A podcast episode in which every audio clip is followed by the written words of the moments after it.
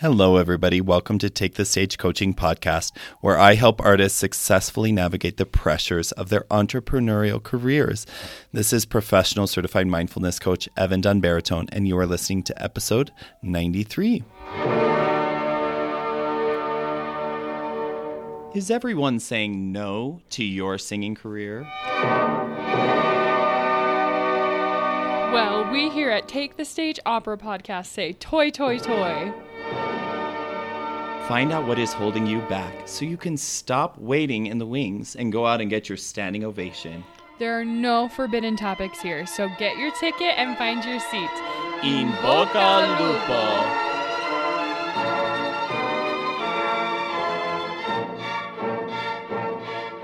Hello, everybody. I'm so glad that you could be with me today. As always, I hope you enjoy the background music if you hear it. um, it has been such a wonderful summer so far. I'm doing Sound of Music, enjoying that. Um, you know, there's a lot of rehearsals and texts and performances, and I don't always have as much time with my family as I want. But one of the things that we have enjoyed um, is we've got this little garden bed in front of our house, and my kids love to take out little shovels and play in the dirt, or they water. They've got a little watering can. They dig around, they make a huge mess. And of course, just to top it all off, they track mud all around our house before we can remind them to take their shoes off. And I have many memories of working in a garden myself as a kid. And some of those memories were more pleasant than other memories. we had a massive garden with tons of vegetables and a big raspberry patch as well.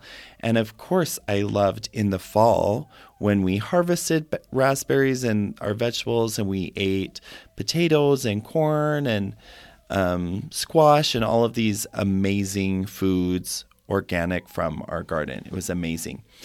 And you know what? We didn't have what we liked to call instalons, you know, an instalon like some of your neighbors might have, have had. I know we didn't have it.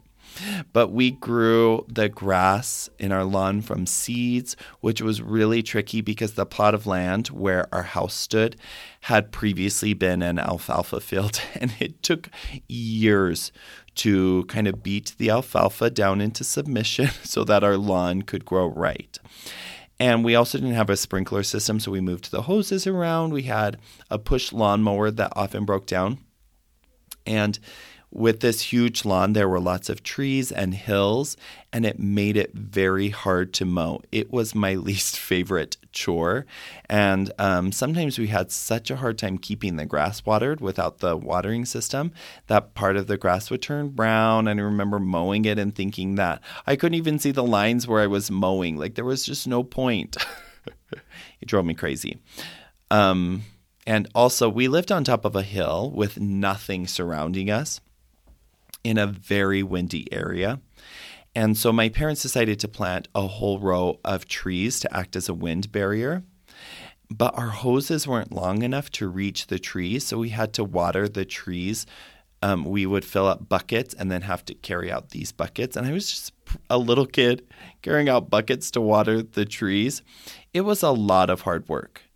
But we did it. And now my parents enjoy the fruits of their labors with this really beautiful yard.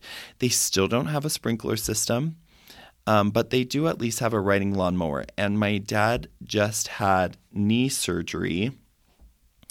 And so I'm really grateful for that, especially as my mom is trying to keep up the lawn. And they're just such troopers. Just, they've been such hard workers their whole life.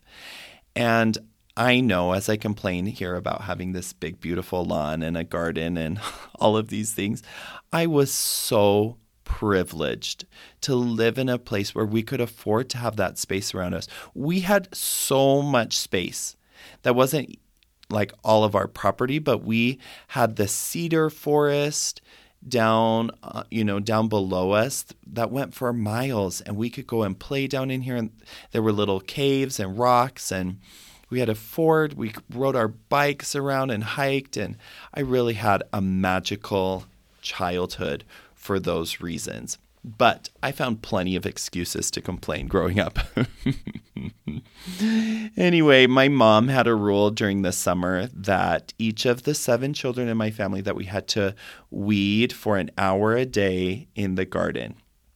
And the idea, you know, kind of the joke was if you get up early, then you beat the sun. So you can do it anytime you want to in the day. But if you want to be really miserable or if you want to miss out on other fun things that are going on, then just wait and then you can you can make yourself really suffer or you can get up early when it's a little cooler and go out and do your hour of weeding.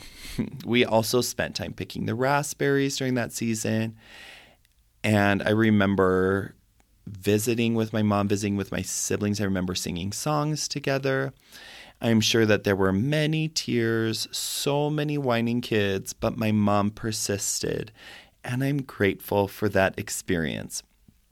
Um, today, besides speaking about the life lessons I learned from working hard in the garden, I want to talk a little bit more about gardens and share a few thoughts, kind of some metaphors of things that I love to think about, lessons I've learned from gardening.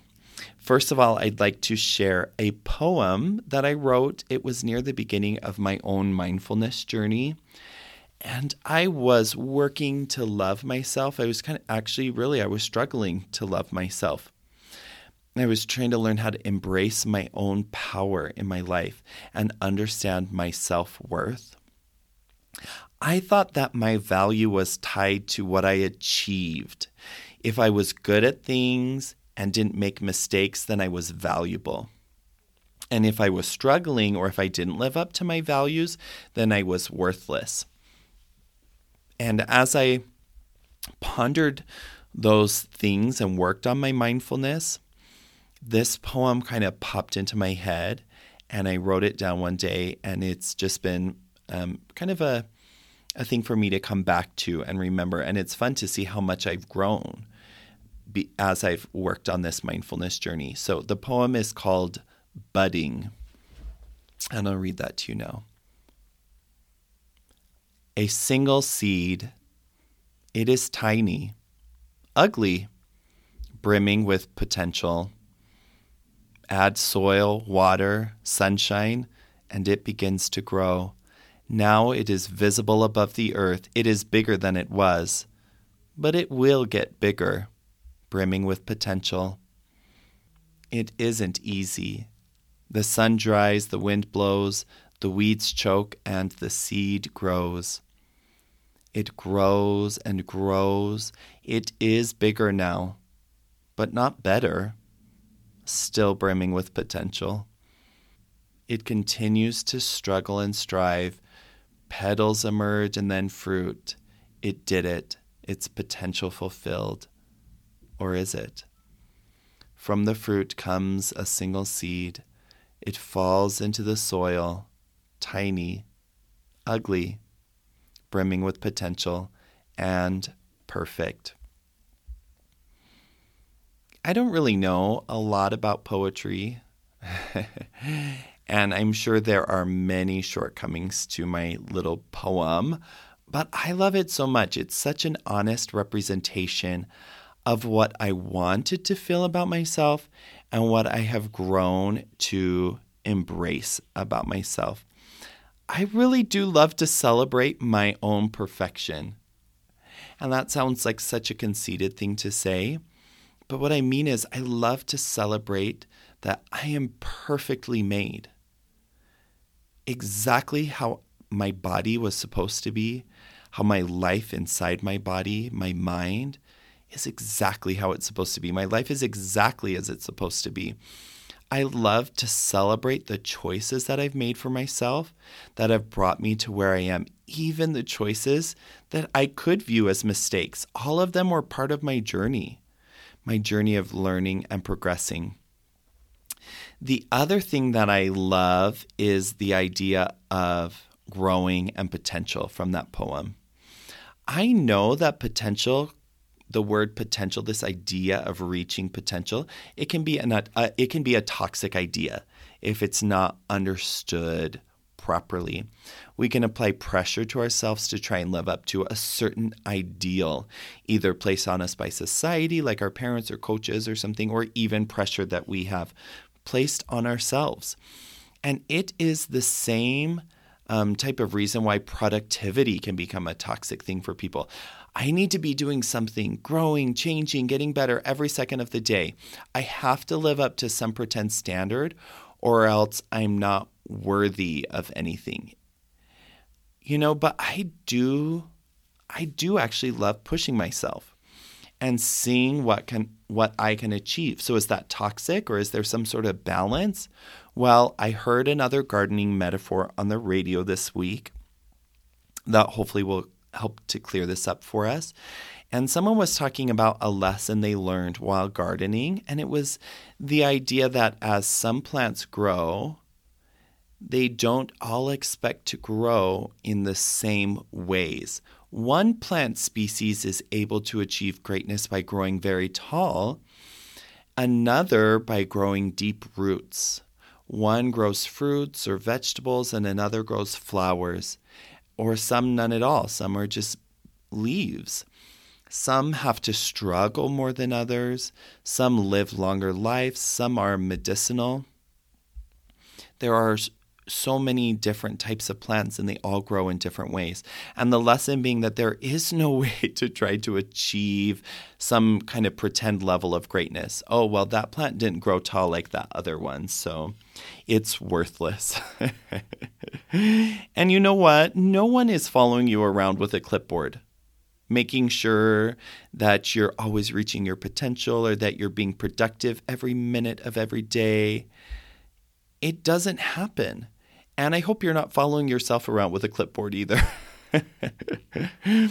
so I look at growth as a way for me to feel excited and alive while I'm here on my on earth, to push myself.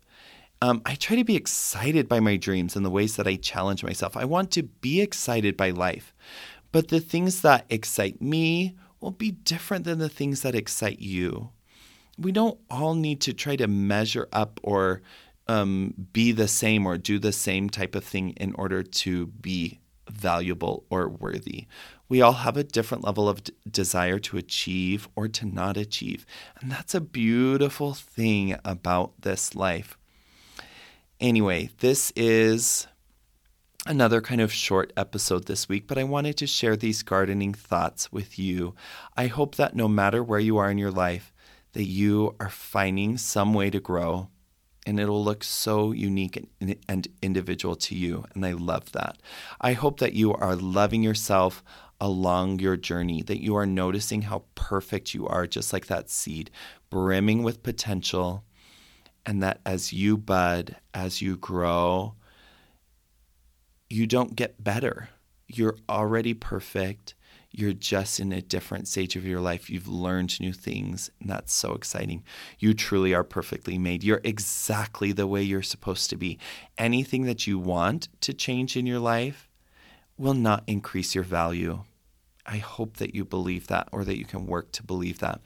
If you want to grow and progress, it's for you. Do it for you, not to meet someone else's expectations. I hope you're having an amazing week. Now is the time to go out and take the stage, my friends. In Boca Lupo. Thank you for listening to another episode of Take the Stage Opera Podcast. We love hearing from you, so please take a moment to subscribe to our podcast and give us a review. It helps us to continue delivering quality material.